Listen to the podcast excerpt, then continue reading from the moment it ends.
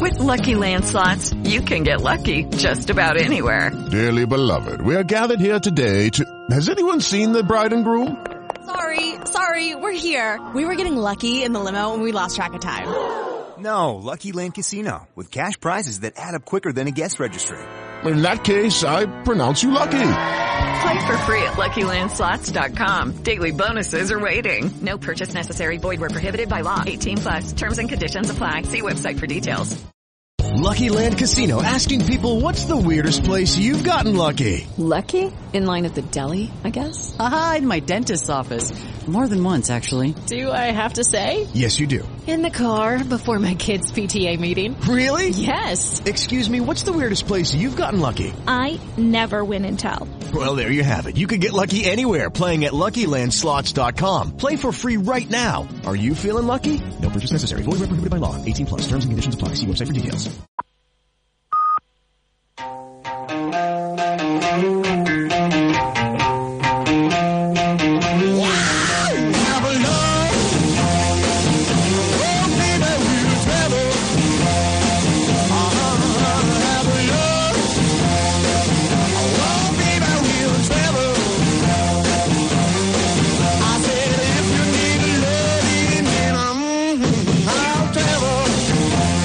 punto de la tarde, cinco si nos escuchas desde Canarias y es tiempo, como todas las tardes, de repasar cómo está el mercado de fichajes. Hola Diego Picó, ¿qué tal? ¿Cómo estás? ¿Qué tal? Muy buenas, ¿cómo andamos? A ver, Picó, ¿por dónde empezamos hoy? Porque está la cosita que arde, ¿eh? Hombre, entiendo que llevarás dos horas hablando de Mbappé con Sí, lo que... algo hemos comentado ya. Tremendo pero, esto, ¿eh? Pero es verdad que, que, eh, hay capítulos extraños en el, en el tema Mbappé y Hmm. luego está en el que el Barça se meta por medio en el, as a el tema de Mbappé, ¿no? Que ya sería sería reza- rizar el rizo, ¿no? Bueno, veremos lo que lo que sucede, ¿no? Que ya la, seguro que lo habéis comentado y además hay hoy muchas muchas historias de, de mercado. o sea que- Este, este culebrón nunca deja de, de sorprendernos y, y los capítulos que quedan, ¿eh? Pico, que esto... Correcto. Decía Ramón que él cree que está en el tramo decisivo ya, que está en el tramo final. Ojalá, porque esto se está... Yo creo que no, ya. Ramón. Eh, o sea, yo es- he visto a Ramón muy optimista. Bueno, yo también lo creo, desde que está muy optimista. Pero insisto, ojalá lleguemos ya al desenlace definitivo porque la cosa viene de, de lejos y, cada vez tenemos más capítulos y cada vez son más inverosímiles. En fin, eh, Pico, empezamos, si te parece, por el nombre de Samu Chukwueze, que de él no hemos hablado en el programa y ya te dije el otro día que creo que nosotros y los pizarritas que queramos seguir viendo al nigeriano nos vamos a tener que abonar alguna plataforma de pago que dé el fútbol italiano, ¿no? Sí, si tenías el Fantasy Marca, no lo pilles, porque tiene pinta... O sí, pero la liga italiana ahora. Exacto, exacto, en la Liga Italiana. Tiene pinta de que, de que va a desaparecer de la, de la Liga Española. A ver, el acuerdo con el, con el Milán está prácticamente cerrado por parte del Villarreal. Faltan cositas muy simples. Eh, al final, si no pasa nada, Samu se va a ir, a, se va a ir al Milán. Eh, va a pagar el Milán 20 millones de euros más 8 opcionales y veremos eh, veremos cómo, cómo se cierra la situación para el jugador. Hay un contrato de, de cinco temporadas hasta 2028. Bueno, él da un salto. Es verdad que él nunca ha querido irse gratis del, del Villarreal, pero también le dijo al Villarreal que no iba a firmar una renovación porque tenía muchas cosas encima de la mesa. Bueno, eh, al final va a dejar un buen dinero en, en Villarreal y ya es el tercero o el cuarto que deja un buen dinero esta, esta temporada. Eh, el Villarreal se ha convertido en el, en el jefe del mercado de ventas de esta, de esta temporada con, con ventas cercanas a los 120 millones de euros y solo ha pagado 2,5 de euros por, por Ramón Terrats. ¿no? Eh, es verdad que el Villarreal tiene que mover ficha porque si no al final Quique Setién se queda con un con un equipo muy justo, muy justo. Cierto es que el Villarreal tenía una plantilla sobredimensionada ¿no? Eh, para, para jugar Europa League.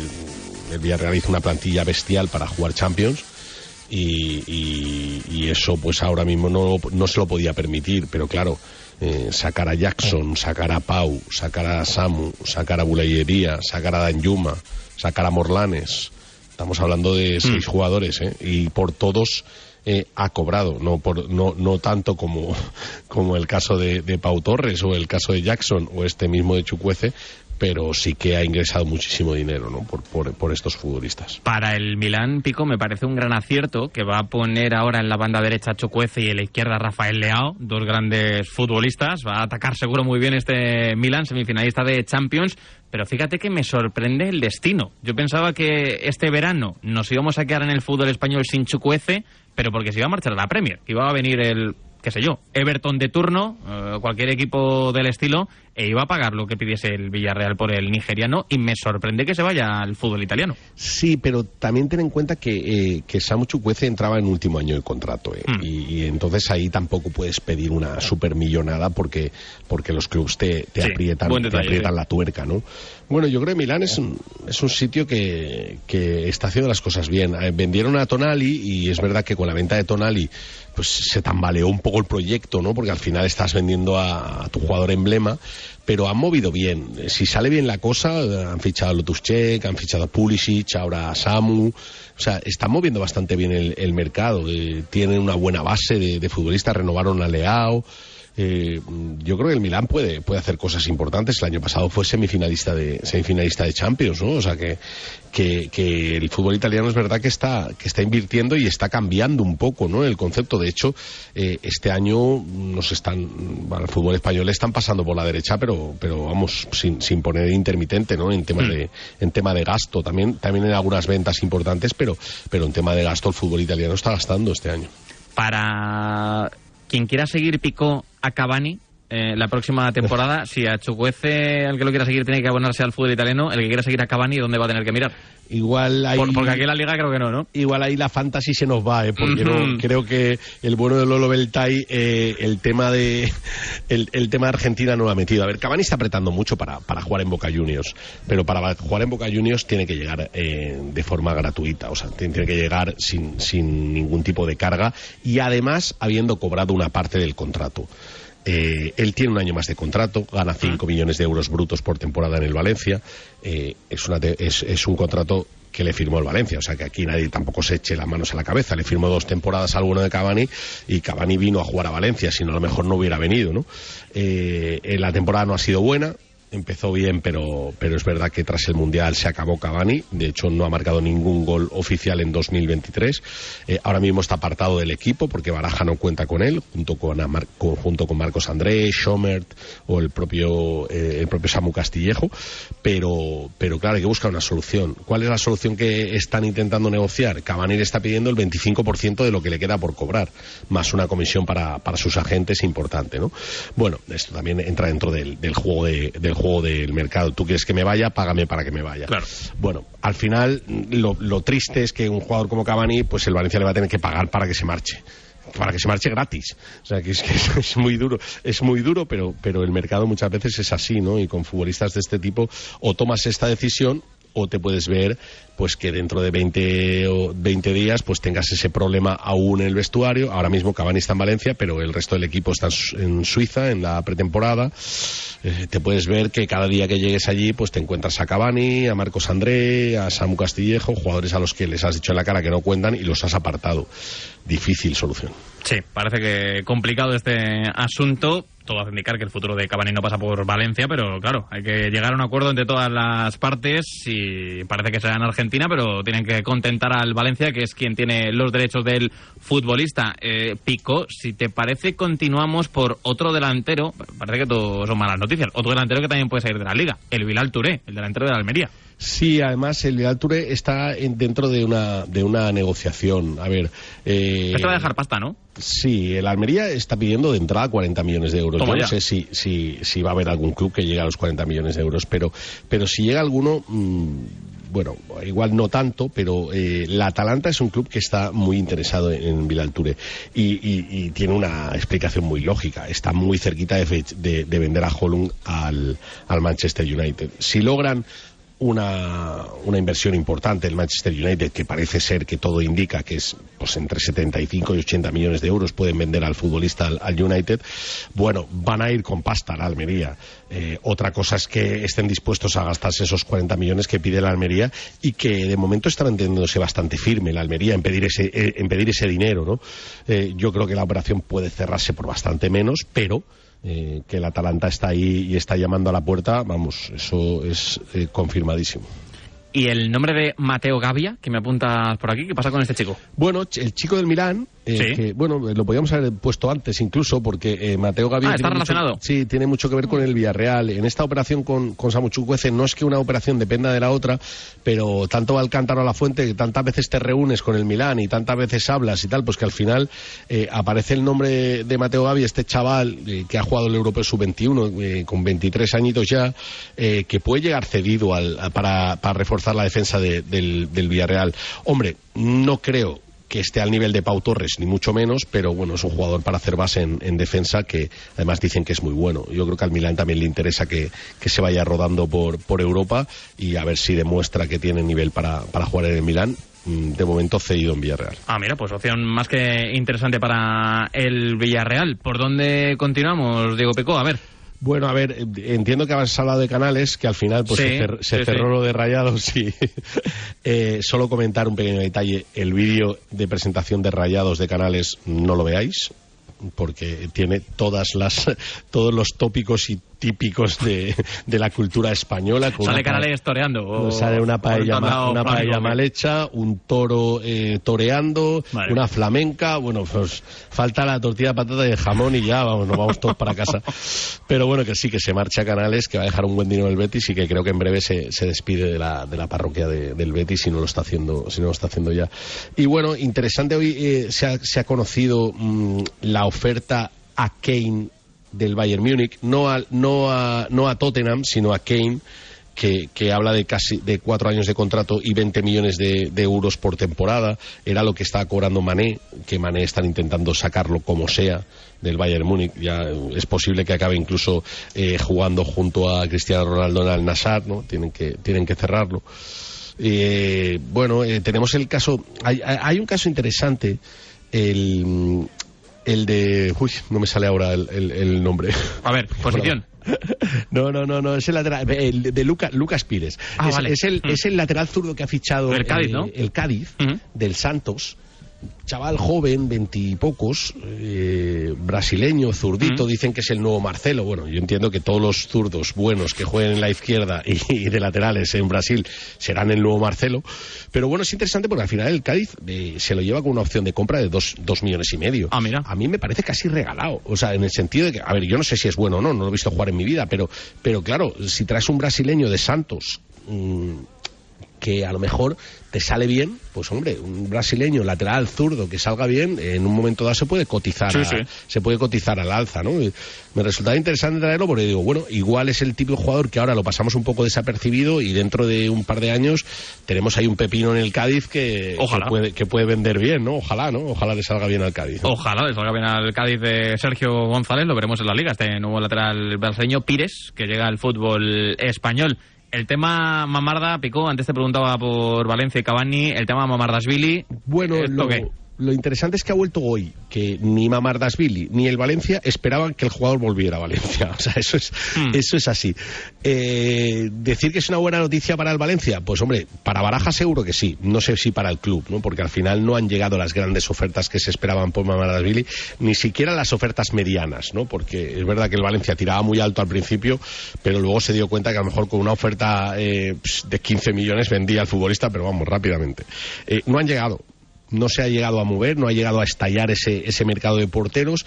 Es verdad que tanto Inter, que necesita portero, como Bayern están racaneando un poco, tirando muy por la baja, por- a la baja los precios, eh, y eso que Inter ha vendido a Onana por una cifra casi récord de 55 millones de, de euros al Manchester United, y, y Mardasvili ha vuelto hoy, ¿no? Eh, A nuestros compañeros de Apunt Televisión, la, la televisión autonómica de Valencia, ha dicho aquello de igual me quedo, ¿sabes? Mm. Como, claro, el chaval pues ha, ha venido, está aquí, pues él no esperaba volver. eh. Claro. Entonces, bueno, pues ha dicho, igual me quedo. Pues sí, igual se queda, no sé, veremos. Hay que esperar, hay que esperar. Pues ya veremos qué pasa con el bueno de Mamardasvili. Ojalá se quede en el fútbol español, ojalá se quede aquí defendiendo la portería del Valencia, que ya comentábamos el otro día que fue uno de los mejores futbolistas, si no el mejor del pasado curso Che. Eh, Karim Rekic, Diego Pico, eh, ¿qué pasa con él? se va al Yasira, a Emiratos Árabes. Dos millones de euros van a pagar al, al Sevilla. Eh, no cuajó la, la opción de, de, ir a Arabia y ¿Mm? al final ha encontrado sitio en, en Emiratos. Es verdad que, que, las ligas eh, paralelas ¿no? a, a, Arabia, pues Qatar, Emiratos y demás, están empezando a mover un poco el árbol. ¿no? Se, han, se han quedado eh, un poco atrás, ¿no? Siempre hablábamos de, Qatar, ¿no? Como, como los, los, los, los, sitios dorados del retiro, ¿no? Eh, hace unos años, cuando Arabia Saudí, pues aún no había, eh, aún no había estallado, ¿no? Y bueno, ahora pues eso, Rekic se Yasira, a Emiratos, dos millones de euros han pagado al Sevilla. A ver, no sé qué decirte de, si, si, es una buena una buena operación no. Eh, eh, es verdad que es un jugador que tampoco contaba y también es verdad que, que Víctor Horta tiene que sacar jugadores eh, sí, sí. A, punta de pala. O sea o, o, lo saca o lo saca. No tiene no tiene más más tutía porque hay demasiado futbolista ahora mismo en el en el Sevilla. El escritorio de Víctor Horta será para verlo eh, no no. con la vamos tiene que tener que... tiene que tener ahí tiene que tener ahí eh, vamos cosa fina y cosa el teléfono fina. echando humo evidentemente porque tiene que hacer muchas operaciones para hacer un Sevilla competitivo en cuanto a salidas y también evidentemente entradas para darle efectivos a Mendilibar de cara a este curso con el Sevilla de nuevo en la UEFA Champions League. Otro que se marcha, en este caso de Inglaterra, digo Pico, y creo que también Arabia Saudí, es Fabiño, ¿no? Sí, además tiene, tiene truco, o sea, tiene truco. Tiene, tiene broma casi lo que le está pasando a, Fabiño, que muchos no lo consideramos una broma, pero bueno, es así. Eh, Fabiño ha llegado a un acuerdo, Liverpool llegó a un acuerdo con, con Arabia Saudí, eh, prácticamente Al Ittihad va a pagar 40 millones de, de, euros. Al Ittihad es el equipo de Kanté, Benzema, uh -huh. eh, Jota, eh, Nuno Espíritu Santo de entrenador. Lo digo porque muchas veces perdemos el control. Eh, bueno, Al Ittihad, el de Benzema y Kanté. O sea, figúrate en el centro del campo Kanté Fabiño. Hace dos años, eh, vamos, cualquier equipo hubiera matado por ese por ese centro del campo. Tal cual. Bueno, pues hoy ha salido una noticia en, en Inglaterra y tiene visos de ser real. Creo que se va a arreglar. ¿Vale? Porque creo que, que, el gobierno de Arabia lo arreglará esto, pero es que en Arabia Saudí están prohibidos los perros que tiene Fabiño. Que ¿Cómo? Tiene, sí, sí, sí, sí, los perros que tiene Fabiño, que son evidentemente parte de su familia, tiene dos, dos bulldozers de estos pequeños y de estos que se visten a veces con, con, un gorrito de Papá Noel. Pues esos perros están prohibidos en Arabia, se consideran peligrosos. Entonces no puede entrar con los perros. Entonces ha dicho que él o va con los perros no va, eh, que, que, lo arreglen. Y ahí estamos, en un fichaje de 40 millones de euros, eh, mirando a ver si eh, va con los perros o no va con los perros, el bueno de, el bueno de Fabiño. O sea, no es broma, ¿eh? O, Tremendo. Porque, porque, es una situación muy, muy delicada, ¿no? Dices, bueno, pues veremos lo que puede pasar, ¿no? Es un poco extraño, pero esperemos que se pueda eh, solucionar. Vamos, yo creo que eh, al final, eh, si el gobierno de Arabia Saudí está moviendo tanto esta, esta situación de, de, de querer a través del fútbol, pues llegar a, a, al resto del mundo, creo que este tipo de cosas, pues probablemente eh, se puedan arreglar sin, sin ningún problema. Es tremendo, de verdad. Esto tengo a Jimmy Mateos, que acaba de estar en el debate escribiéndome por privado diciendo, ¿en serio están prohibidos? Si son pequeños. Esto es sí, de... son pequeños, son pequeños, pues sí, están prohibidos, están prohibidos. A mí también me ha parecido extrañísimo, pero, pero es así, ¿eh? Cosas del mercado, ¿eh? Digo, Exactamente. No, no, mira, mira lo que... que te puede pasar en el mercado, cualquier cosa. O sea, hay que estar preparado para todo. Madre mía, vaya, vaya capítulos deja el mercado de fichajes todos los veranos y este es de los más extraños o sorprendentes. Eh, Picó, ¿qué va a pasar con Bacambú? Que lo tuvimos aquí en la Liga, otro es del Villarreal, estuvo también aquí en el submarino amarillo. ¿Qué va a pasar con él? Este es un genio. O sea, este es un genio eh, absolutamente. Eh, es que es un genio para mí. Ya, ya es jugador de, de Galatasaray. Vale. Eh, pero es que él firmó hace 22 días por el Al Nassr, pero no el Al Nassr de Cristiano, el Al Nassr de Dubái, de, de, Emiratos Árabes. Eh, acababa contrato con Olympiacos, encima había hecho una buena temporada en Olympiacos, había marcado bastantes goles. Buen delantero. Eh, bueno, firma por Al Nassr en, en Dubái y a los 23 días se pira al Galatasaray y además ya ha firmado oficial, presentado dos temporadas en Galatasaray, o sea que ha tenido eh, tres equipos en 25 días. Bueno, me parece ya eh, rizar el rizo porque Bacamu fue de los primeros que se marchó a, al fútbol de, de China, no sé si acordáis, que estuvo ahí en Sí, Wuhan, sí, estuvo sí. bastante tiempo. Eh, bueno, y poco a poco ha ido tocando prácticamente todos los continentes, todos los continentes, ¿no? Eh, el bueno de, de Cedric Bakambu, que aquí en Villarreal pues dejó muy, muy, muy, muy buena, muy, buena imprenta. ¿no? A mí me gustó mucho. Es un ¿eh? gran delantero, me, gustó mucho. Y es verdad que Galatasaray está, está moviéndose, ¿eh? Está moviéndose porque, ojo, porque han tentado a Saúl Ñíguez y están también muy cerquita de llevarse a Icardi. O sea que eh, la crisis del fútbol turco va por barrios. Es verdad que el Transport está para cerrar la paraeta, para bajar la persiana, y sin embargo Galatasaray pues, pues ha fichado a Bakambu, quiere a Saúl Ñíguez, está, está peleando por Icardi. Ojo, porque a Icardi le ofrecen tres temporadas y, y, y 10 millones de euros a- al PSG. O sea que, que dinero en Turquía eh, sigue habiendo. Sí, sí, presentaron ayer a Zaha, si no me equivoco, al del Crystal Palace, también se ha marchado a Turquía, se ha marchado al Galatasaray, así que se están moviendo mucho y parece que con bastante sentido y muy bien el Galatasaray como gigante del fútbol turco que es. Pico, ya para cerrar, que me marcho a Los Ángeles a hablar con nuestro enviado especial, marca allí con Joel Río. A ver, un último picotazo. ¿Dónde nos tenemos que fijar?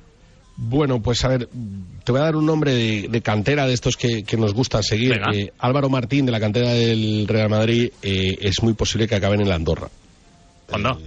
Están intentando la Andorra de Piqué llevárselo. Eh, eso sí, el Madrid, como siempre, se guardaría un 50% de una futura venta. Pero bueno, es un jugador que está ahí. Que está ahí eh, y que yo creo que en breve esa operación se puede cerrar. Pues apuntado queda aquí en el marca transfer como todas las tardes con el bueno de Diego Pico. Pico, como siempre, gracias y hasta mañana. Abrazo, hasta mañana. Venga, nosotros ahora sí nos marchamos a Los Ángeles, nos marchamos a Estados Unidos, que vamos a hablar con nuestro enviado marca especial allí, siguiendo la pretemporada del Real Madrid. Joel del Río, ¿qué tal? ¿Cómo estás? Hola, muy buenas, ¿qué tal? ¿Todo bien? Buenos bien. días desde aquí, me imagino ahí ya es por la tarde, ¿no? Que son las 6 de la tarde, si no me equivoco. 6 y 20, Seis ¿qué hora tienes tú? Aquí son las 9 de la mañana, bueno, no, 9 y 20, son 9 horas, 9 horas menos en Los Ángeles. ¿Y cómo ha amanecido la ciudad? Pues bien, ¿no? Eh, ya hemos terminado de desayunar y ahora tiraremos para, para UCLA, que hay otro entrenamiento previsto del Real Madrid que tendremos acceso a, a las instalaciones y podremos ver, pues me imagino que hoy tocará un poquito de recuperación después del, del partido de ayer. ¿A qué hora es el entrenamiento del Madrid? ¿A qué hora está previsto? A las, a las 11, es decir, en hora y, y 25 minutos. ¿Y qué esperas de ese entrenamiento? ¿Estará Arda Güler eh, con sus compañeros, Joel? Ayer, por ejemplo, nos comentaron, porque preguntamos a la prensa de Madrid si, si va a tener minutos el, el joven turco, y nos comentaron que no iban a, a forzar. Al final son cuatro partidos de pretemporada, eh, eh, tenía molestias en la pierna derecha y preferían pues que descansase, se recuperase bien y estuviese preparado para el siguiente partido que está citado el 26, si no me equivoco, 26 de julio contra el Manchester United. Pues apuntado queda, ojalá tengamos ahí el debut de Arda Güler con la camiseta del Real Madrid. Joel, del partido de ayer, tú que lo viviste allí desde el estadio, que estuviste muy cerca de los protagonistas, ¿cómo lo viviste? ¿Qué impresiones te dejó el Madrid ante el Milán? yo creo más o menos un poquito las mismas que tuvo Carlo Ancelotti después del partido que lo estuvo comentando. Eh, no fueron sensaciones malas. Sí es cierto que la salida de balón en tramos del partido fue complicada. Eh, la presión del, del Milan a veces era buena, a veces no, a veces se encerraban. Pero desde luego el Real Madrid eh, yo creo que estuvo cómodo con, con ese nuevo rombo, con esa nueva posición de, de Bellingham, que es un futbolista, pues como ya sabemos todos, muy inteligente, se mueve muy bien entre líneas, se asocia a la perfección. Y yo creo que eso eh, permitió al Real Madrid eh, elaborar jugadas eh, que estuvieron cerca de, de llegar a, a terminar en gol. Eh, después dos errores defensivos pues acabaron eh, provocando esos dos goles que vimos, uno a balón parado en el que Nacho no sigue la marca, Lunin se queda sujetando el larguero y acaba siendo gol eh, de Tomori. Y después otro gol en, en error defensivo, eh, la salida de balón, ¿no? Al final Nacho trata de, de filtrar un balón al delantero, le cortan y acaba en gol. Después el Madrid ya se soltó un poquito más con ese 2-0-2 y, y vinieron los mejores momentos de- del conjunto de, de Carlo Ancelotti. Sí, y esa remontada final con el gol de Vinicius para el 3 a 2 definitivo. ¿Hay allí en Los Ángeles, Joel, Bellingham manía? ¿Se ha desatado ya con este futbolista? Es de verdad eh, algo que tiene poca explicación. Estuve hablando antes con, con una, un, un- un periodista de la prensa norteamericana y me comentaba, me, me comparaba el caso de Jude Bellingham con, con Bale. Me decía que no era lo mismo porque uno es de, uno es de Inglaterra, bueno, uno es de, uno es de Birmingham, el otro de Gales, pero me decía si va a ser el mismo eh, perfil de futbolista en el que no habla mucho con los aficionados, eh, le cuesta entrar con, en dinámica con la plantilla, pero el caso de Bellingham es completamente diferente. Es un futbolista que desde el primer día eh, parece uno más de la plantilla, acaba el entrenamiento y junto a Vinicius, diría yo que es el futbolista que más fotos se hace y más autógrafos firma, y yo creo que ya está, eh, es como uno más. Entonces al final eso se nota. Eh, el aficionado yo creo que le está empezando a coger ya mucho cariño si te fijas en, en, sus imágenes, en todo momento lo que está haciendo, pues siempre tiene una sonrisa para alguien, siempre tiene un detalle con un compañero. Yo creo que eso al final está, está, está calando en la afición madridista. Normal, es que en las últimas horas, Joel, aquí que nos haya llegado a España, hemos visto, en las últimas horas, barra últimos días, ¿eh? desde en esta pretemporada del de Madrid, una foto de Bellingham con Chendo, por ejemplo, eh, varios gestos de cariño con Lucas Vázquez en los entrenamientos, otro gesto con Joselu, ayer se, eh, se viralizaron esas declaraciones, ese juego con Fede Valverde sobre su nivel de inglés, donde los dos bromeaban firmando autógrafos. Es decir, que Bellingham está haciendo mucho para dejarse querer desde muy pronto, ¿no? Pero es que es constante, de verdad. En todos los entrenamientos que tenemos acceso, si te fijas en pequeños detalles que tiene, pues cuando mete un gol un compañero es el primero en acercarse para celebrarlo, si alguien está en el suelo se acerca y le hace una broma, está muy metido en la plantilla, se nota que quiere que quiere triunfar en el Real Madrid y, al final cierto es que yo creo que en parte es de pues la cultura alemana que aprendió en el en el Borussia Dortmund, ¿no? Eso de el cariño al aficionado, el máximo respeto, eh, yo me acuerdo cuando fui el último partido del Dortmund que se jugaba la Bundesliga, que perdieron y, que se quedaron sin Bundesliga porque la ganó el Bayern. eh, me acuerdo de una escena que, nunca se me olvidará, que después, al día siguiente de perder la Bundesliga, ¿eh? imagínate, me nos acercamos mi compañero y yo a las instalaciones deportivas del Dortmund y por ahí pasaron varios jugadores. Pues se pararon en la misma puerta, es como si eh, se para, no sé, Luca Modric en la entrada de Valderas se bajaron del coche y se sacaron fotos con absolutamente todos, con un cariño y un respeto que dices, acabas de perder la Bundesliga el día anterior y estás haciendo esto. Pues es pues esa, esa cultura diferente del fútbol, de respetar al aficionado que pues que yo creo que está empezando a mostrar aquí en, el Real Madrid. Es un futbolista muy especial dentro del campo y parece que también fuera, insisto, está haciendo muchos méritos para dejarse querer desde muy pronto por los aficionados del Real Madrid en todo el mundo, no solo aquí en España, sino ahora también en Estados Unidos en esta gira por Los Ángeles. Eh, Joel, eh, otro detalle de los entrenamientos que habréis visto los enviados especiales que estéis ahí siguiendo los entrenamientos y que no hemos comentado en el programa y que me parece un detalle interesante interesante ya tratar es lo de los penaltis y Vinicius. ¿Qué está pasando con, eso? ya estuvimos el, el, otro lo comentamos aquí en, entre pues entre compañeros que al final del entrenamiento se quedó no, no exagero 10 minutos eh, lanzando penaltis se quedó con el asistente de, de Carlo Ancelotti con Francesco Mauri y, y, estuvo probando sí es cierto que su intención no es ser el primer lanzador del equipo pero sí estar entre uno de ellos porque quiere coger responsabilidad, cree que su momento ya ha llegado, que con la baja de, de Benzema, que al final era el futbolista que se encargaba siempre de, las penas máximas, pues él quiere estar en las quinielas para poder eh, pues lanzar también los penaltis, las faltas de vez en cuando. Y yo creo que al final es un paso más de Vinicius eh, hacia lo que quiere llegar, ¿no? Al final quiere llegar a ser el, el futbolista más dominante de la plantilla del Real Madrid, si no lo es ya, y tener esa importancia también en, el balón parado. Sí, esto habla de ese hambre competitivo que tiene Vinicius de crecer día a día, que es una esponja y al final cuando hablamos de Vinicius durante la temporada y destacamos cosas nuevas que incorpora su fútbol, pues esas cositas las trabaja en la pretemporada y en el día a día con el resto de sus compañeros o en solitario, como dice Joel, cuando acaba el entrenamiento, se queda para trabajar más que nadie. Joel, ya para cerrar, ¿qué le espera al Real Madrid en el día de hoy, más allá del entrenamiento? ¿Qué tenéis por allí? Pues mira, lo que te he comentado, eh, hoy toca entrenamiento a las, a las 11 de la mañana hora local. Eh, entendemos que después del partido de ayer, que, todos jugaron prácticamente lo mismo, quitando eh, Valverde y un par más que sí llegaron, bueno, Valverde a los 90 minutos y un par más llegaron a los 60, pues tocará un poco recuperación. Es posible, según nos han comentado desde el Real Madrid, que también haya sesión por la tarde, pero a esa no tendremos acceso. Y después ya mañana, otro entrenamiento por la mañana y por la tarde viaja a Houston que habrá que preparar el partido contra el contra el Manchester United, el segundo partido de la pretemporada en pues, Norteamericana. Contado queda aquí en la pizarra de Quintana en Radio Marca gracias a Joel del Río, enviado especial a la pretemporada del Real Madrid en Estados Unidos. Joel, gracias por las claves, un abrazo. Nada, un abrazo a ti, muchas gracias. Hoy hemos abierto esta pizarra de Quintana con una de las grandes noticias del día en el fútbol español, la marcha de Sergio Canales a Rayados al fútbol mexicano y esta ha sido la despedida del cántabro del Real Betis Balompié. Vamos a escucharlo. Sabía que, que venía aquí desde, desde bueno, eh, unos meses atrás, entonces ese verano fue tranquilo, entre comillas, pero con una ilusión tremenda, la verdad. Eh, me sentía más preparado que nunca, me acuerdo. Me acuerdo que, que yo lo hablaba con, con, mi entorno, ¿no? que me sentía preparado para dar un salto en mi carrera, para llegar a un sitio y, sentirme importante y hacer cosas importantes y, y la verdad que eh, vine a parar al, al, mejor sitio posible. Siempre lo he dicho, llevo tiempo diciéndolo, pero al final es el sitio más importante de mi carrera, obviamente. Y bueno, una decisión difícil, la verdad. Eh, me acuerdo que el primer año estuvimos cerca con las semifinales. Eh, creo que, que, era un objetivo muy bonito. El equipo eh, ese año estaba muy preparado mentalmente veía a un equipo muy unido y, y, bueno, es de esas cosas, ¿no? Que luego obviamente cuando ganas lo ves mucho más claro, ¿no? Pero, pero no sé, eh, veía algo, algo increíble que podía pasar y al final era algo que se veía en el vestuario, que todos eh, lo veían y lo palpaban y fuimos a por todas. He intentado... Joder.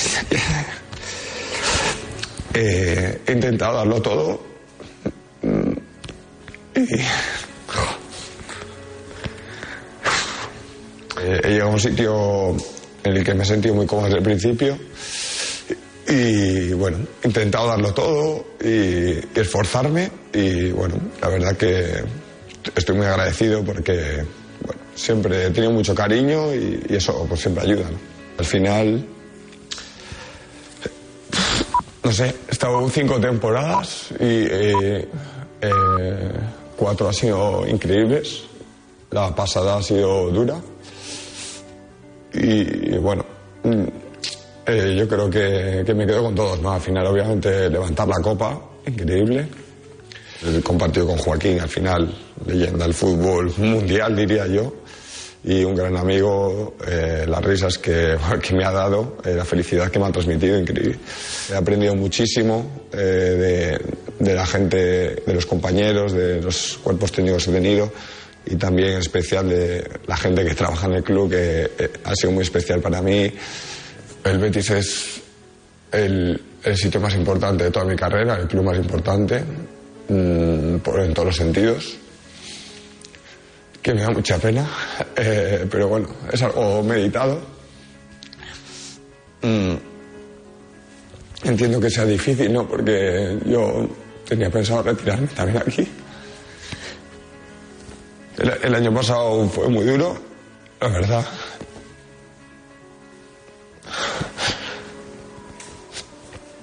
Y nada, yo estoy seguro que, van a llegar muchos éxitos. Esta ha sido la despedida de un Sergio Canales muy emocionado del Real Betis Balompié tras cinco temporadas, 206 partidos, 39 goles y una Copa del Rey que ya forma parte de la historia del cuadro verde y blanco. Sergio Canales se despide así del Betis y se marcha a México. Nosotros, ahora a la vuelta, vamos a hablar de Fórmula 1 porque ayer corrieron los coches. Cuando se te gripa la moto en mitad de la calzada, suena así. Y cuando se te gripa esa misma moto pero asegurada con línea directa, así. Cámbiate y te bajamos el precio de tu seguro de moto sí o sí. Ven directo a lineadirecta.com o llama al 917-700-700. El valor de ser directo. Consulta condiciones. Este verano te mereces unas buenas vacaciones. ¿Y por qué no? Un coche nuevo. Vete a la montaña o a la playa con el Honda CRV Full Hybrid completamente equipado de serie. Date prisa, últimas unidades en stock. Tu Honda CRV te espera en tu red de concesionarios Honda. Hay políticos, actrices, escritoras, ingenieros, directores de cine que se declaran abiertamente homosexuales, pero ¿Pasa lo mismo en el mundo del deporte? Hay gays en todas partes, pero, pero que no lo digan, pues a lo mejor porque es un, es un ambiente muy demasiado machista. Este es uno de los testimonios que escucharás en Rompiendo Muros, el nuevo documental sonoro con la voz de Paloma del Río, que puedes escuchar en Audible de la mano de Radio Marca.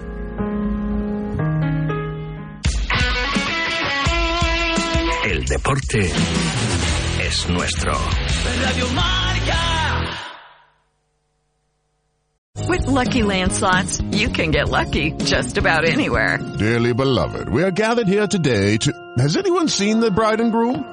Sorry, sorry, we're here. We were getting lucky in the limo and we lost track of time. No, Lucky Land Casino, with cash prizes that add up quicker than a guest registry. In that case, I pronounce you lucky. Play for free at LuckyLandSlots.com. Daily bonuses are waiting. No purchase necessary. Void where prohibited by law. 18 plus. Terms and conditions apply. See website for details. Lucky Land Casino asking people what's the weirdest place you've gotten lucky? Lucky? In line at the deli, I guess? Aha, in my dentist's office. More than once, actually. Do I have to say? Yes, you do. In the car before my kids' PTA meeting. Really? Yes. Excuse me, what's the weirdest place you've gotten lucky? I never win and tell. Well, there you have it. You can get lucky anywhere playing at LuckyLandSlots.com. Play for free right now. Are you feeling lucky? No purchase necessary. Void where prohibited by law. 18 plus. Terms and conditions apply. See website for details.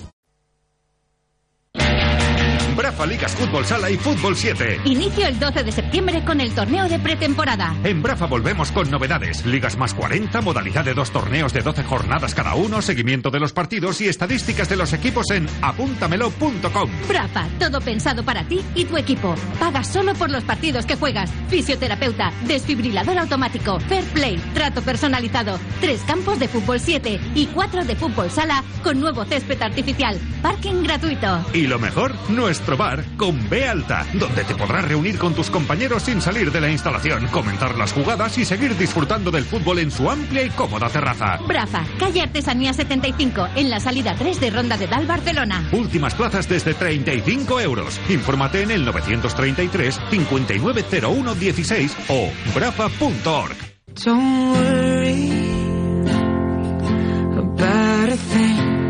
Gemma Mangual, llegenda de la natació sincronitzada, ha llançat la seva pròpia línia de productes CBD 100% naturals a través de cannabiti.com.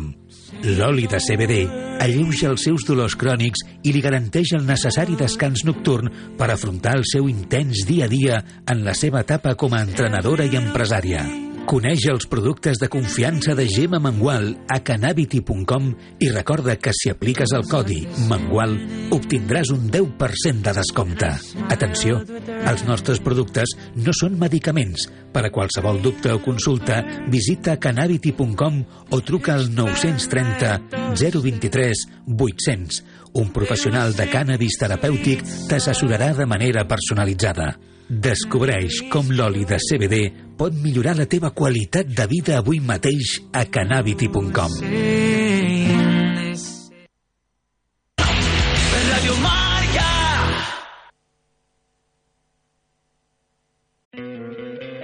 ¿No te encantaría tener 100 dólares extra en tu bolsillo?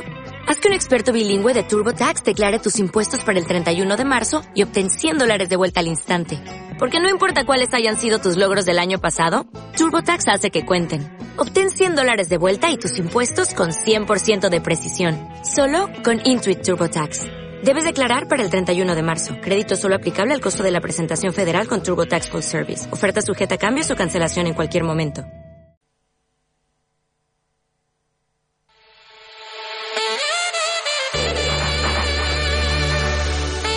Ayer tuvimos Gran Premio de Hungría y como siempre que hablamos de Fórmula 1 aquí en la pizarra de Quintana, lo hacemos con Cristóbal Rosaleni. Cristóbal, ¿qué tal? ¿Cómo estás? ¿Qué tal? Buenas tardes, todo en orden. Cristóbal, ¿qué balance haces de esa carrera que tuvimos ayer en Hungría? Pues bueno, fue una carrera aburrida. eh, Hmm. En términos generales, fue una carrera en la que vimos un dominio avasallador de Max Verstappen, y esto no es nuevo. Fue una carrera en la que quedó absolutamente eh, de manifiesto y evidente que el equipo Aston Martin tiene que dar un paso adelante o dos si lo que quiere es eh, jugar en la Champions. Ellos mismos dicen que no están para jugar en la Champions.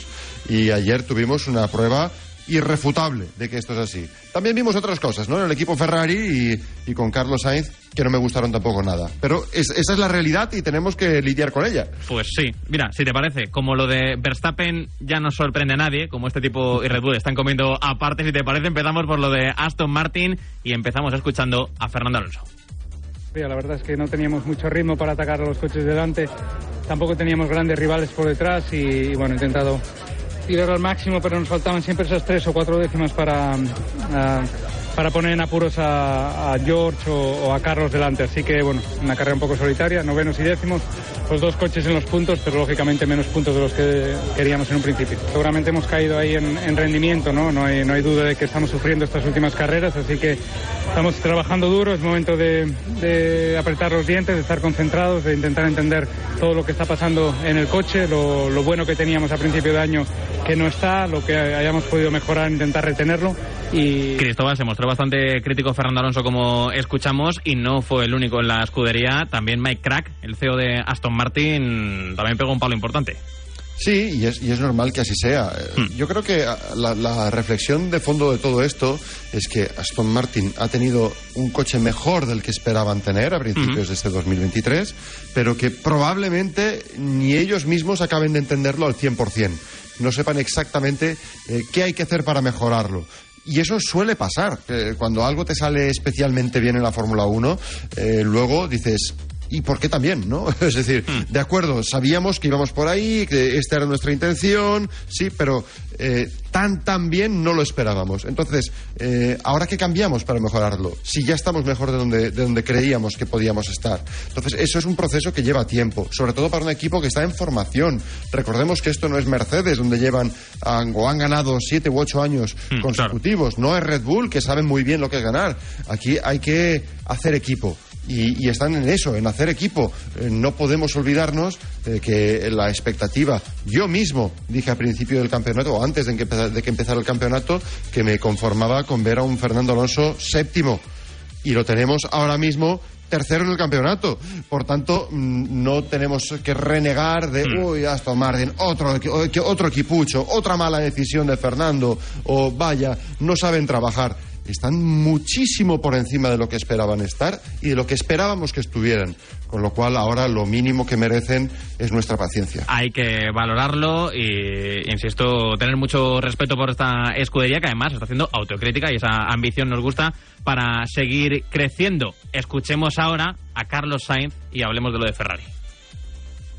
Sí, eh, sí, descansado y digerido, pero también ya en el pasado y, y con la mente puesta en cómo, cómo remontar. Una carrera que seguramente no vaya a ser eh, fácil con el calor, con la degradación, con un circuito que además sabemos que históricamente no, no es fácil adelantar. Pero que bueno, eh, estoy seguro que si hacemos las cosas bien y, y clavamos lo que hay que clavar, se, se, puede hacer una buena carrera. Estas eran eh, palabras anteriores de, de, Carlos Sainz, pero eh, Cristóbal, me sirve para preguntarte, lo de Ferrari, ¿esto quién lo explica? Sirve, ¿no? Sirve ya veíamos un Carlos que pensaba la remontada y la remontada la hizo. Lo, lo, curioso es que la remontada la hizo, ganó cinco posiciones en la, en la primera vuelta, sí. hizo un salidón, tenía una estrategia alternativa, parecía que todo iba hacia arriba y de repente se encontró delante con su compañero de equipo, con Charles Leclerc. Madre mía. Y, y, y, de repente, vaya, pues no podía, no podía adelantarlo y no le pusieron nada fácil que adelantase, a pesar de que por pura estrategia Leclerc iba a volver a estar delante de Carlos.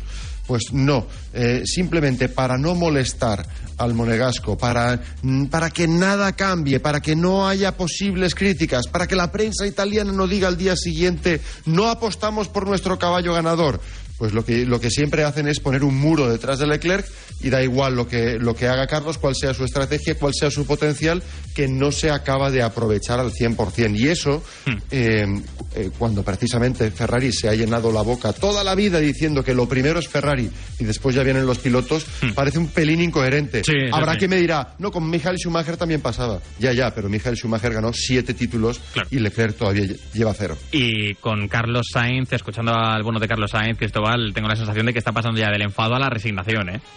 Bueno, eh, está, está, haciendo un trabajo psicológico brutal para no, sí, sí. para no desmoronarse, ¿no? Yo creo que lo está haciendo francamente bien y aún así, pues hay momentos en los que demuestra que sigue estando al nivel de su compañero y eso es muchísimo decir. Yo soy leclerquista de toda la vida, o sea que no, no soy sospechoso de, de, de españolista o partidista o de no uh -huh. querer a Leclerc, muy al contrario, pero se lo están poniendo muy cuesta arriba, Carlos. Con todo esto, con todos estos elementos, Cristóbal, ¿qué podemos esperar del Gran Premio de, Bélgica?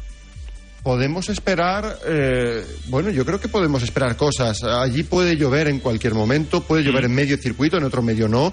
Es una pista histórica, es una pista muy, muy complicada, muy rápida. Solo verlo rodar ya merecerá la pena, por lo menos para los verdaderos aficionados. Y para los ocasionales, cuidado, ¿no? Porque aunque sea por la cuestión meteorológica puede pasar cualquier cosa, insisto. Y a partir de ahí, eh, no me atrevo a hacer predicciones, porque cada vez es más difícil en esta Fórmula 1 que recordemos, McLaren estaba eh, penúltimo en el campeonato hasta hace unos grandes premios y de repente traen una, novedad y el, y el, coche cambia radicalmente, ¿no? ¿Por qué no va a pasar con otro eh, coche en, en este Gran Premio de Bélgica? Yo creo que es imposible hacer predicciones, lo que sí que es posible es predecir que va a ser un gran premio bonito. Domingo 30 de julio a las 3 de la tarde la carrera, ¿verdad? De este GP de Bélgica, Cristóbal que vamos a seguir muy de cerca, evidentemente, en Marca, en marca.com y aquí también en Radio Marca. Cristóbal Rosaleni, como siempre, todos los lunes después de que Gran Premio de Fórmula 1. Gracias por estar en la pizarra de Quintana. Un abrazo. Un placer siempre, chao. Nosotros seguimos aquí en la pizarra de Quintana porque ahora hay que llamar a Nueva Zelanda. Hay que llamar a nuestro Pablo Parra porque el miércoles vuelven a jugar nuestras futbolistas. Vuelve a jugar la selección española femenina de fútbol su segundo partido de esta fase de grupos de la Copa del Mundo de Australia y Nueva Zelanda y las de Jorge Vilda se van a enfrentar a Zambia y vamos a tratar de acercarnos ya a ese partido que nos va a tener a todos muy pendientes a las nueve y media de la mañana, próximo miércoles, muy pendientes de la radio, muy pendientes aquí en Radio Marca. ¿Sabes lo que son los HADAS? Son esos sistemas de ayuda a la conducción como los avisos de colisión, de salida de carril o de ángulo muerto, entre otros, que tanto te ayudan a mantener la seguridad de tu vehículo. Si tu coche tiene HADAS, es decir, asistentes de conducción, cámbiate a línea directa y te premiamos con un precio imbatible. Llama o ven directo a lineadirecta.com. El valor de ser directo. Cuidado con la sopa que quema. Siempre hay alguien que cuida de ti. En Autocontrol, anunciantes, agencias y medios, llevamos 25 años trabajando por una publicidad responsable. Campaña financiada por el Programa de Consumidores 2014-2020 de la Unión Europea.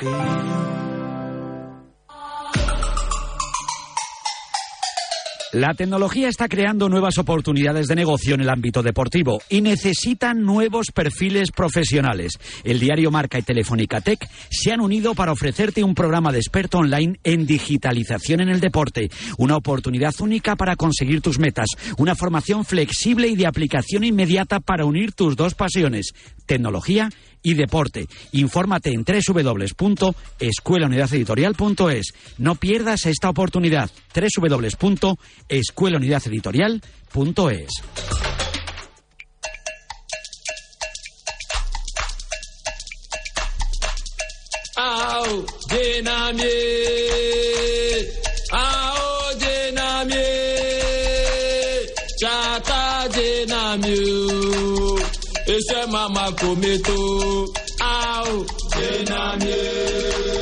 Es momento de llamar a Nueva Zelanda para conocer la última hora de la selección femenina de fútbol en este Mundial de Australia y Nueva Zelanda. Hola Pablo Parra, ¿qué tal? ¿Cómo estás? Hola Adri, ¿qué tal? ¿Cómo estás? Muy buenas. Has visto, Parra, ya sabes perfectamente que el miércoles, este miércoles 26, nueve y media de la mañana aquí en España, nos vamos a enfrentar a Zambia, segundo partido de este mundial para las de Jorge Vilda, y que te he puesto una canción que empieza a entonarnos ya un poquito con lo que nos espera el miércoles. Parra. Sí, y de hecho, bueno, pues nos recuerda, o me recuerda al menos, a una imagen que veíamos eh, hace unos días, que era la imagen de la selección de Zambia llegar bailando al partido contra Japón. Entiendo que no sé si sería esta canción u otra, pero era muy parecida. Todas ellas hacían un baile de, lado, de un lado a otro, con eh, instrumentos, con percusión, así que muy africano este momento que tiene que afrontar la selección española. Y te cuento, por ejemplo, que eh, España es la primera vez que se va a enfrentar a Zambia en su historia. Hemos jugado contra un montón de rivales pero nunca contra una contra una Zambia de la que ahora hablaremos, pero que llega en una situación, digamos, por lo menos un poco rara. Sí, ahora te pregunto por la selección de Zambia, por lo deportivo y por lo extradeportivo que está rodeando a la selección africana, nuestro rival, insisto, próximo miércoles, nueve y media de la mañana, aquí en Radio Marca, ese partido en directo. Pero, Parra, la última hora de la selección de Jorge Vilda, ¿cuál es? ¿Cómo están siendo estas horas previas al segundo partido? Bueno, pues la última hora pasa porque todo apunta a que Alexia Putellas va a volver a tener minutos eh, eh, con, con la camiseta de la selección española, a que mm, Irene Guerrero va a ser la jugadora que comparezca ante los medios de comunicación mm, ante bueno antes del partido contra contra Zambia y teniendo en cuenta que en el primero fue Esther González y fue titular pues Irene Guerrero podría ser una de las eh, futbolistas que actúe como novedad. En el entrenamiento de hoy hemos visto cómo entrenábamos mucho eh, el repliegue intensivo después de los saques de esquina y también precisamente las pelotas paradas, porque contra, eh, lo diré, Costa Rica lanzamos más de 21 corners y no marcamos ninguno. Entonces hoy Jorge Vilda, viendo que Zambia también ha sufrido bastante contra, contra Japón, precisamente en esa parcela, ha hecho bastante hincapié en, en ello. Y en ese 11 en el que estaba probando, ha ensayado con Irene Guerrero, con Alexia Putellas y con Teria Belleira en el centro del campo. Así que no sé yo si va a sentar a Aitana Bonmatí, que ahora mismo pasa por ser la jugadora más en forma no solo de España, sino también del mundo. Eh, podría presentarse en el partido contra la selección africana. Mañana, Parra, te voy a pedir ya un 11 más concreto para que te mojes, como siempre, con quiénes pueden ser esas 11 titulares que veamos en el segundo partido ante Zambia. Pero con lo que me estás contando, tú que estás allí presenciando los entrenamientos, que estás palpando el día a día, ¿esperas muchos cambios? Porque ahora te voy a preguntar por Zambia, pero entiendo que España es muy, muy, muy favorita para este segundo partido. muy, muy, muy favorita. Te quedas todos los cortos que pongas con el muy. Y sí, sí atisbo cambios, sí que creo que, que habrá cambios. Ya te digo, eh, que por lo probado y por sensaciones, creo que, por ejemplo, va a cambiar los extremos. Yo creo que Mariona Caldentey puede ser titular y también Eva Navarro, que, que va volando, te lo decía hace unos días, Sí, sí, sí. y que además es una jugadora de la confianza de Jorge Vilda también en categorías inferiores. Creo que puede haber algún cambio, alguna permuta en el centro del campo, porque Vilda va a tener que probar opciones y operaciones de cara al partido de, octavos de final. E Irene Guerrero yo creo que es una alternativa bastante seria para jugar en el pivote o para jugar en uno de los dos interiores. Y no veo cambios en defensa ni tampoco en la portería. Olga y Yona Batlle parecen fijas.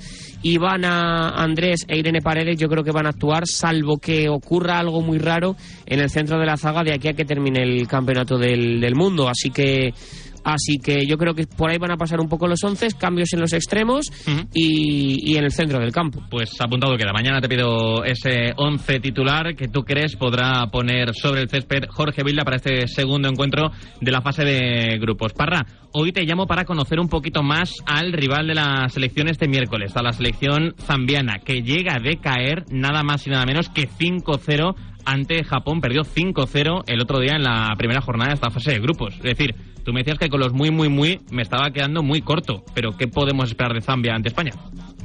Bueno, pues eh, yo sinceramente espero muy poco. Es verdad que le ganó 3-2 a Alemania en la fase de preparación, en la fase de, de previa al, al Mundial. Es una victoria, bueno, pues eh, que hay que poner también en, en contexto por todo lo que ha venido pasando después. Por ejemplo, la primera guardameta y Chanda eh, han salido de la selección a priori por lesiones, pero tienen, tiene que ver bastante el hecho de que no estén en absoluto de acuerdo con la gestión de primas por parte de la, de la federación.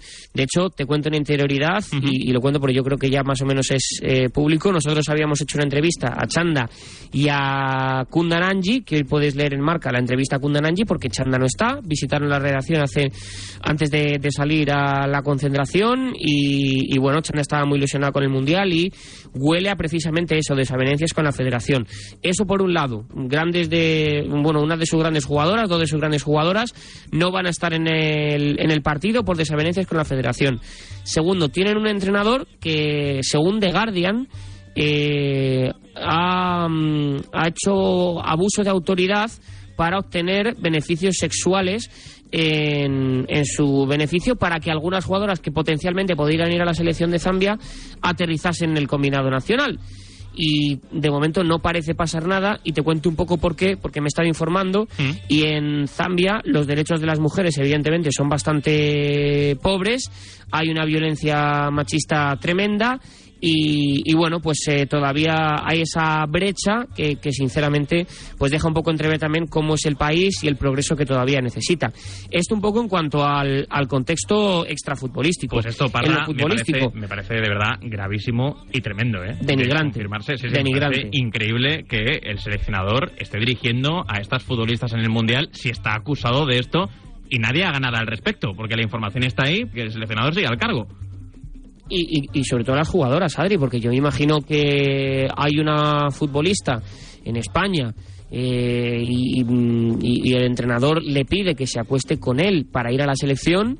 Y yo entiendo que no solo habría una revuelta a nivel popular de gente, sino que también a nivel de las propias compañeras. Es, increíble, Eh, increíble. ¿no? Entonces, eh, me, me parece algo mm, tremendo y, y que a, a mí es verdad que no me gusta demasiado mezclar cosas ajenas al fútbol, pero es que creo que esto hay que denunciarlo y, y- y sobre todo también el tema de los derechos de la mujer. Hay un montón de violencia de género, hay muchas eh, denuncias, pero en Zambia muchas de ellas se pasan de largo, entonces creo que también hay que reseñarlo por, por saber a lo, que, a lo que nos enfrentamos. Y esto, como te decía, en cuanto a lo que vamos allá del fútbol. En el fútbol son la peor selección del Mundial por ranking FIFA.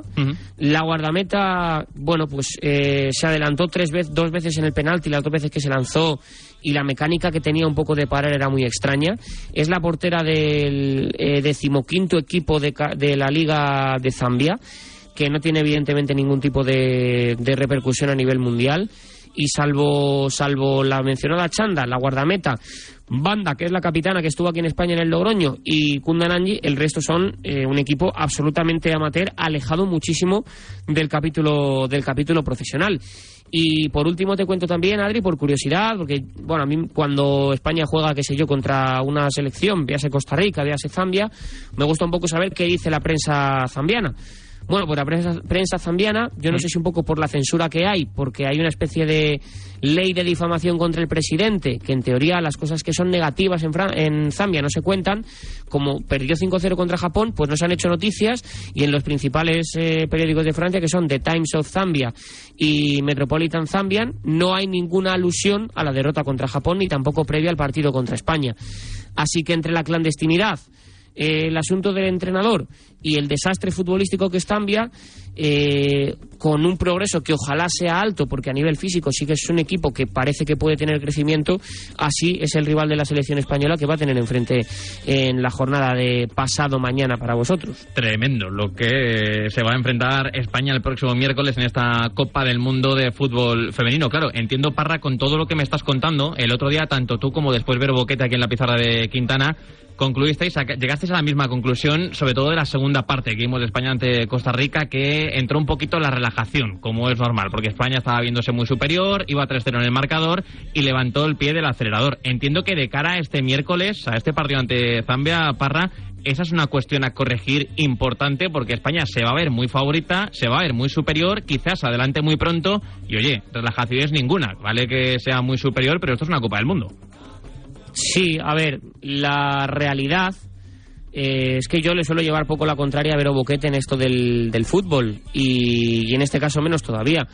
A mí, Adri, cuando eh, yo jugaba, eh, había veces que era casi natural, cuando el otro equipo no te ponía prácticamente resistencia, relajarte y bajar mucho tus prestaciones. Eh, ponte en el pádel, por ejemplo, que ahora en la pizarra jugáis mucho al pádel. Pues cuando el rival es mucho peor, pues evidentemente bajas tu, tu prestación. Eso me pasa a mí cuando juego con ellos, por- porque yo soy el rival Claro. malo y ellos yo veo que, que bueno, vacilan un poquito. Que- bueno, claro, pues, no, pues tú imagínate que eres Alba Redondo, que eres Claudia Zornoza, juegas eh, un partido contra, contra la selección de Costa Rica, que estás viendo que eso es un auténtico vendaval. Y es evidente que jugar con la selección española siempre es una alegría, que siempre dejas el máximo, pero a mí me parece hasta cierto punto natural que no salgas con toda la energía que saldrías a otro encuentro. Así que lo más importante, Adri, yo creo es que el partido se resuelva pronto, que, España lo, lo solvente con la mayor brevedad posible y que si nos damos un festín de goles mejor, porque yo creo que previsiblemente Japón va a ganar a Costa Rica y ojalá que podamos afrontar la última jornada de la fase de grupos con mejor diferencia que Japón para que el empate nos valga para poder ser primeras, aunque también te digo que entre Nueva Zelanda, Suiza y Noruega a mí me da un poco igual contra quién enfrentarme y creo que España debería ser superior a todas, que es nuestro cruce de octavos. Pues contada queda esta primera aproximación, este primer análisis del rival de España el próximo miércoles en la Copa del Mundo de Fútbol Femenino que va a ser Zambia. Insisto, recuerdo para aquellos despistados, nueve y media de la mañana, hora peninsular, partido que vais a poder seguir aquí en directo en Radio Marca. Parra, ¿qué me dejo para cerrar? Y ya te dejo descansar. Pues nada, simplemente que mañana a las eh, 3 de la mañana hora española hablará Jorge Vilda junto a la mencionada Irene Guerrero, que el equipo viajará, como te decía anteriormente, prontito por, por la mañana y que el, estadio, el entrenamiento ya será por la tarde, 7.45 hora de nuestro país y ahí estaremos para contarlo, claro que sí. Pues mañana lo contaremos y lo seguimos muy de cerca gracias a tu trabajazo. Parra, un fuerte abrazo y descansa, amigo. Un abrazo, Adri.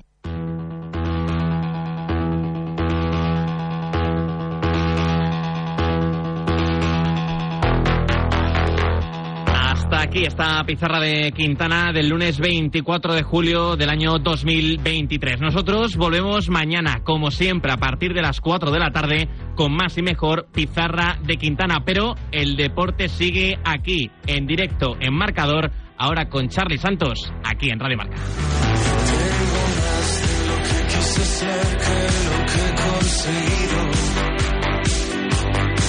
Ya no está tan mal restar el valor añadido.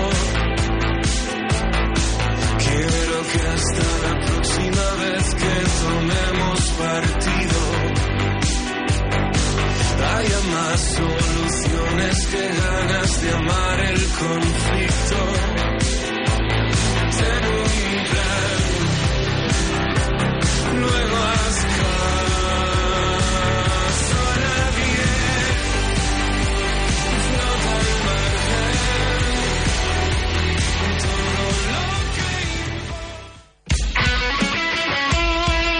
El deporte es nuestro. Radio Marca.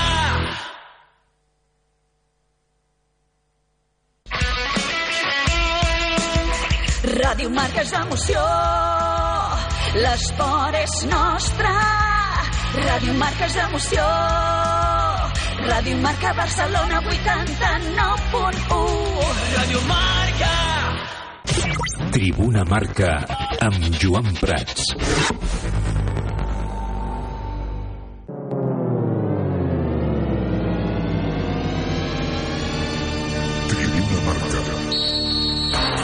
Són les 7 de la tarda.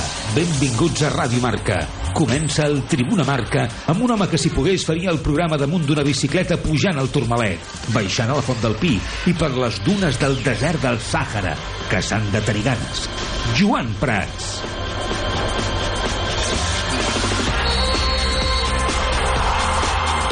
Què tal, com esteu? Molt bona tarda, benvinguts un dia més al Tribuna Marca. Què, esteu esperant que parlem d'Mbappé, eh, per començar el programa? No, encara, tranquil·litat. Ara en parlem, eh, del nom del dia, en clau blaugrana. Si us acabeu, us acabeu d'aterrar a la Terra, eh, i us, potser, potser, eh, acabeu d'aterrar de les vacances, eh, potser podria ser, sí, no esteu somiant. El Barça i Mbappé són doncs, dos noms que ara mateix estan vinculats. Eh, ara, ara us ho expliquem. Però, si us sembla, comencem parlant, tocant també de, pe- millor de peus a terra, de que el Barça, els jugadors del Barça milloren i el partit contra l'Arsenal es podria acabar disputant. Els jugadors del Barça afectats per aquesta gastroenteritis vírica evolucionen favorablement. Segons el club, aquest virus va obligar a suspendre el primer partit de pretemporada que el Barça havia de disputar contra la Juventus. Tot sembla indicar que el segon partit de la gira de pretemporada als Estats Units contra l'Arsenal es podrà disputar, ja que no hi ha hagut cap nou contagi i els afectats es troben cada vegada millor. L'equip té previst fer una doble sessió d'entrenament i dimarts hi ha un altre entrenament en què està previst que Xavi recuperi efectius